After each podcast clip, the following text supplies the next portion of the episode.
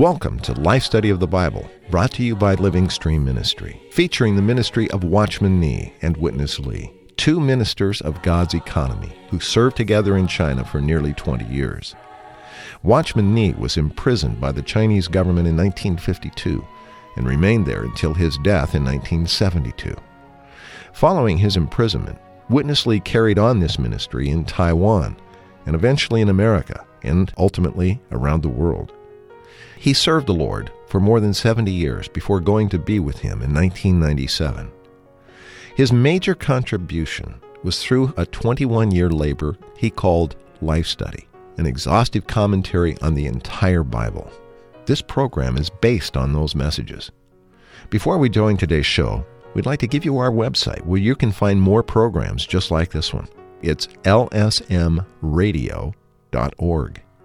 Again, lsmradio.org. Now, here's our show today.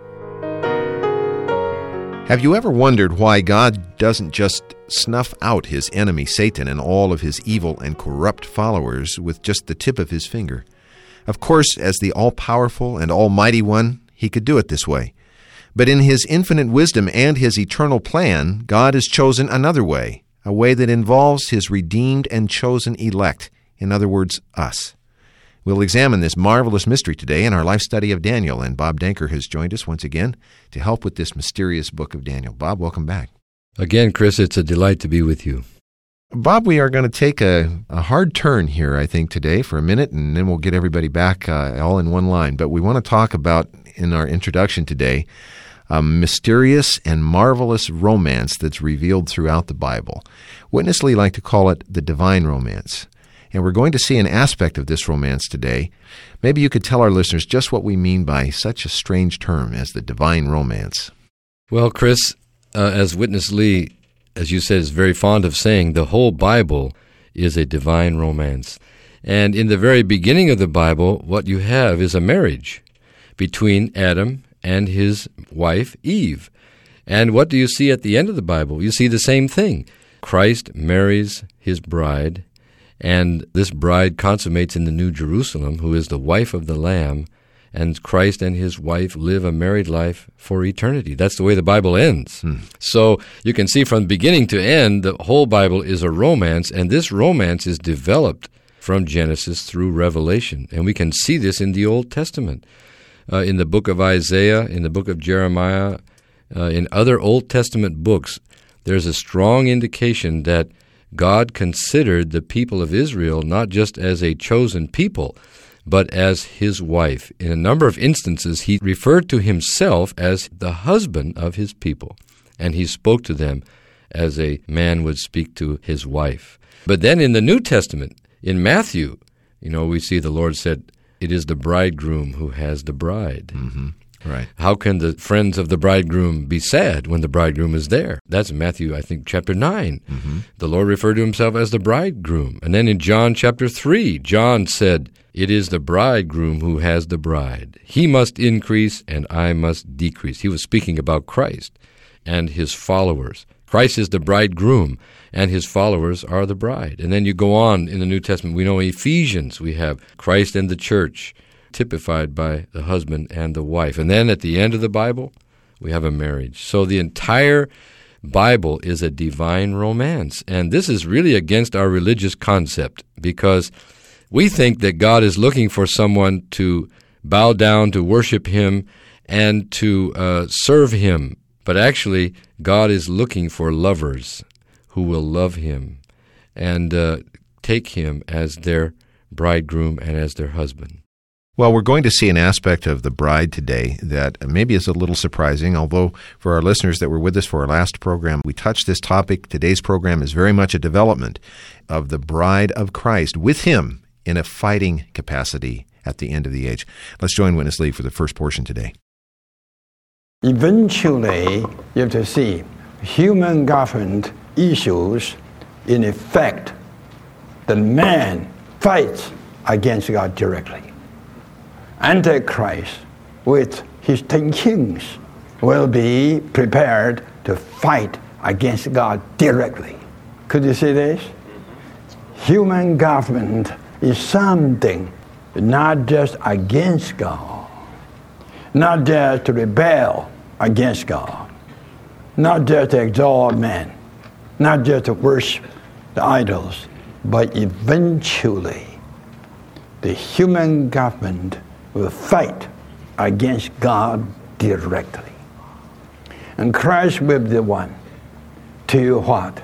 To crush this human government. Before that crushing, there has been a long history. Not only a long history of the world, but also a long history, listen, of the new creation. It is in the new creation that Christ has prepared a bride for himself to marry. You have to know, without such a marriage, that Christ takes his bride. If so, when Christ comes to fight against Antichrist, Antichrist will have an army, but Christ will have nothing. So Ephesians shows us that the church is not only Christ's bride, but also a warrior. Christ's bride is a fighter. So in his wedding, Christ married a fighter. Who got married at Christ's wedding? In Revelation 19. Oh, Christ married the overcomers who have already overcome the evil one. Then that defeated evil one went to visit Antichrist. And Antichrist welcomed him. Antichrist and he, the evil defeated one, become one. And Antichrist, with the inspiration of the devil, stirred up all the evil persons on this earth. And he gathered them together to his army. In his eyes, but in God's eyes, that is a gathering of the grapes of the most evil ones together to form a kind of wine press. For Christ to come down to chart the wine press. Firstly, you have the wedding of Christ. Then Christ comes down with his newly married bride to deal with Antichrist with all his armies who would fight against God. So Christ solved their old creation just by himself, being crucified on the cross. But Christ will solve the second problem to annihilate entire human government, not just by himself, but by himself with his bride. And by what way he produced the bride? By the new creation way. Well, Bob, as you pointed out, we see this divine romance, this marriage in the Old Testament, in the New Testament. You mentioned several books. Uh, but in this section, we really see the marriage with the bride and the fighting army. It, it strikes me, he mentioned Ephesians, and these two aspects are both seen in this New Testament book, aren't they? Yes, Chris. In Revelation 19, when Christ comes down from heaven to tread the winepress of the fury of God's wrath at Armageddon, he does not come alone. He has an army. And his army there is his bride, which was mentioned just a few verses before the mentioning of the Battle of Armageddon. So here we can see from this picture in Revelation 19 that Christ's army will be his bride, and his bride will be his bridal army. Well, in Ephesians uh, chapter 5 and chapter 6, we see the same situation. In chapter 5, of course, the church is portrayed as the wife of Christ. And uh, uh, the husband and the wife there are a type, a figure, a likeness of Christ and the church as his wife. But then what do we see in chapter 6? We see a warrior. A warrior there. That warrior there is not an individual Christian, but that warrior is the church as a corporate body, fighting the battle with the Lord and for the Lord against Satan, the enemy of God. As Ephesians shows us, the church is both a bride and a warrior. In Revelation chapter 12, as we saw in the life study of Revelation, eventually this woman, who is the wife of Christ, produces a man child. And this man child is a group of overcomers who have been fighting the battle against Satan their whole life, and eventually they overcome. And they are raptured to the throne. And when they are raptured to the throne, shortly after that, Satan is cast down out of heaven. Hmm. And then the Antichrist comes up out of the abyss, out of the Mediterranean Sea, and the two of them, Satan and Antichrist, join together as one. And eventually, at the end of this age, Antichrist and his armies will fight against Christ and his army directly. Before that time, the human government never fought against God directly. But at the end of this age, the government of man, human government, will fight against God directly. And this is, of course, will happen at the Battle of Armageddon. But the main thing to see is that this battle will be fought by Christ and his bride. Hmm. And today, if we want to be a part of the bride and the bridal army, then we need to live in such a relationship with the Lord. We need to be a part of the church, the body of Christ. And we need to live in a loving intimacy with the Lord, and we need to fight with Him and for Him today to defeat His enemy today. Otherwise, we wouldn't be qualified to be the bride and the bridal army in that day. Yeah, I'm glad you brought up this matter of being qualified. It's really the focus of this next section. I think if we're honest, all of us look back and view the church in total. We realize it's really not yet in such a condition where it could fight in much of a victorious way with the Lord at his coming. But yet the Lord does have a way to prepare this fighting bride. Let's find out about that in this next section. When I came to this country in 1962, I began to minister and message after message after message transformation, transformation, transformation. Transformation is for new creation, and the new creation is needing the transformation from the old into the new. We have to be built together that we could be not only the body of Christ, but also the bride of Christ. This is what Christ needs.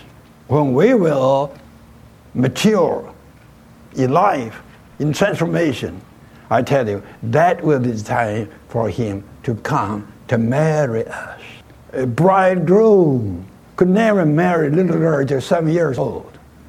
At least you got to be 17, still too young. It is better for you to get a husband marrying you when you are 25. There is the need of maturity. Christ knows. The bridegroom, he knows when he sees that we are 24 and a half. Ah, surely he will come. He will get married with us, get himself prepared to be that stone to drop from the heavens and what? On the ten toes to crush the human government that is fighting against God directly. It was due to that crushing Maya, the entire earth will be cleared up. No more old creation and no more human government. Then he'll be ready to increase from just a piece of stone, increasing into a big mountain that fills the entire earth. Bob, all Christians wonder when will the Lord come? What is he waiting for? I think we got a very enlightening answer to that question here. Let's look at this for a moment. Bob, what is standing between us where we are today and that day when we will come with him, really as a part of him, to be his fighting army, to clear up the whole situation? Well, if we look at the church today as a whole, in terms of maturity in Right, life, right. we would have to admit that the church is still quite young in life and is not qualified or prepared to be the bride of Christ. So, what is needed? Well, what is needed is some overcomers who will aspire and desire to meet the Lord's need. What does the Lord need? The Lord needs a mature bride. He needs a group of people, not just some individuals, but a group of people who are built together to be one corporate bride through the transformation, as Witness Lee mentioned, transformation mm. from the old creation to the new creation by the dispensing of the triune God into our being as a new element to renew us and to transform us from the old into the new. And the more we receive God's dispensing day after day, the more we will grow in the divine life, and eventually we will be the mature bride that the Lord needs, and we will also be the victorious army that He needs. So, this is the crucial point and crucial vision. We have to see that standing between us and the Lord's coming are not just some outward world events, but something inward that has to take place in our being. We need to grow in life. We need to have Christ increase in us until we become full grown in Christ. Yeah, he won't come for a child bride, will he, Bob? No, no, he won't, Chris. Bob, we've been uh, all over the Bible today in our look at this divine romance and this bride warrior. Let's come back to Daniel for our last section today. Uh, of course, Daniel has much to do with the great empires of the human government throughout history. We've seen uh, in several of the prophecies there. And throughout the ages, there have been some empires, some kingdoms good, some evil, some kings that were great, and some leaders that are certainly corrupt. But ultimately, the destiny of them all is to be destroyed by Christ as this enlarged stone cut without hands who smites the image and brings them all to naught. But God has used all of these governments for the accomplishment of his purpose, and that's really what we're going to look at in this final section. God used the Babylonian Empire only for this one thing to put his defeated, corrupted elect into the hand of captivity. It was a great empire in history. Nebuchadnezzar was a great builder, but his empire only lasted about 70 years. For what purpose? Just for the purpose to bring God's corrupted people into captivity. Keep them there for 70. They would not release them. Then God put them away and brought in the me, the Persians, making them two as one. To do what? To release the captivity. I say this to show you how all these kingdoms and kings were under God's management. Nebuchadnezzar was one with Satan. In Isaiah, Babylon was not a good name, but in there, Cyrus's name is very good. Isaiah says, God chooses Cyrus. God loves Cyrus.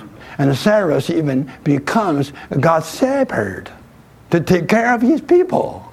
Look, the Babylonian kings, one after another, uh, kept all the Israel in their hands as captives. Then Cyrus came in. Right away, in the first year of his reign, he released all the Israels in a very, very positive way. Cyrus was very positive on one hand, but on the other hand, still Cyrus was a part of that big image. Still, regardless how good he was, he was still a part of the human government, fighting against God directly. And this tells us how evil is the human government. Christ today is working with us as his new creation and today we are in the burning furnace all the time. And He is with us. Is this wonderful? Hallelujah. He's there getting everything prepared for His coming back to exercise His dominion over the whole earth. And meantime, He's also here among us in the furnace. Isn't this meaningful? I hope this would impress you.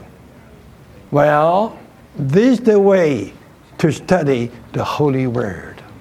Not understand the Holy Word by a natural way. Sorry to say, even you understand how good Daniel was, he prayed every day, even three times a day. I tell you, to see this, you don't need enlightenment. But to see all the things which I have pointed out to you, this need the vision. This need the revelation. This is why Paul says he prayed for us that God may give us a spirit of wisdom that we can see, we can understand what is within the Holy Word.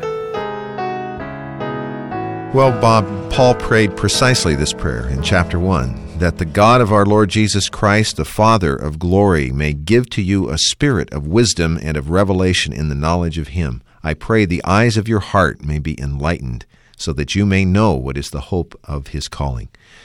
Bob, if we've received such a spirit, then no doubt we all have had our eyes enlightened in this life study of Daniel, haven't we? Yes, Chris, this is the key. The key is to be enlightened, to receive light from God by the Spirit of God touching our human spirit. Light comes only from God, and it comes only to our spirit.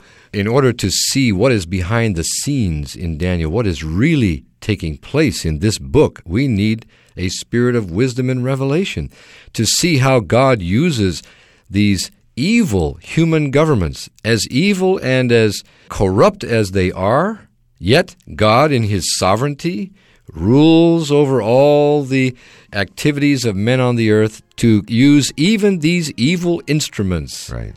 to do His will.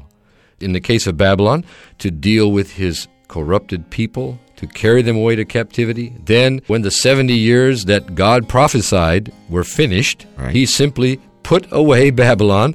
He brought in the Medes and the Persians, and in the first year of Cyrus, the king of Persia, the captives were released and they went back to Jerusalem to build the temple and the city again. Isn't this amazing? Tremendous. How God rules over everything and uses even the most evil of things, like the human government, to carry out his economy, his purpose on this earth. Surely we need a heavenly view to see this kind of uh, behind the scenes vision in the book of Daniel. We look forward to your next visit with us. I also look forward to it. Let me uh, give you our toll free number. Uh, When you call, you can ask about the printed life studies. Call us toll free 1 888 Life Study. That's 888 543 3788. Or our mailing address, Living Stream Ministry, Post Office Box 2121, Anaheim, California 92814. Or send email to radio at lsm.org. For Bob Danker today, I'm Chris Wilde. Thank you very much for listening. Dear Lord, we give ourselves to Thee. Receive us into Thy wise hands. Thank you for listening to Life Study of the Bible with Witness Lee, brought to you by Living Stream Ministry. The focus of Living Stream is the works of Watchman Nee and Witness Lee, two co laborers with the Lord in China in the first half of the 20th century. After World War II, Witness Lee brought this ministry first to Taiwan, then later to North America, and eventually to the entire world. For more than 20 years, he spoke these life study messages, unveiling how each book of the Bible shows God's eternal plan. God, through Christ, wants to dispense his life and nature into redeemed man, so that man would become God's expression, enlargement, counterpart, and habitation. These studies go far beyond mere doctrine and unveil a personal, practical, and experiential Christ. In these short 26 minute programs, we summarize and condense Witness Lee's rich speaking. But to enjoy all the riches in these messages, we hope you'll visit our website at lifestudy.com. There, you can read all of the life study messages absolutely free of charge. You can even create your own life study reading schedule or download more life study audio programs just like this one, and all at no cost. Again, the website lifestudy.com. Thanks for listening. Was Jesus simply a great religious leader? The next day he saw Jesus coming to him and said, Behold, the Lamb of God, who takes away the sin of the world. John chapter 1 verse 29. Based on the scriptures, the religious people were looking for a great leader, but Jesus was introduced to them as a little lamb with a little dove. The lamb is for redemption, to redeem fallen man back to God, and the dove is for life-giving, for anointing, to anoint man with what God is, to bring God into man and man into God. Both the lamb and the dove are needed for man to participate in God. Scripture, John 1:29, and commentary from the New Testament Recovery Version published by Living Stream Ministry. For more information, visit lsm.org.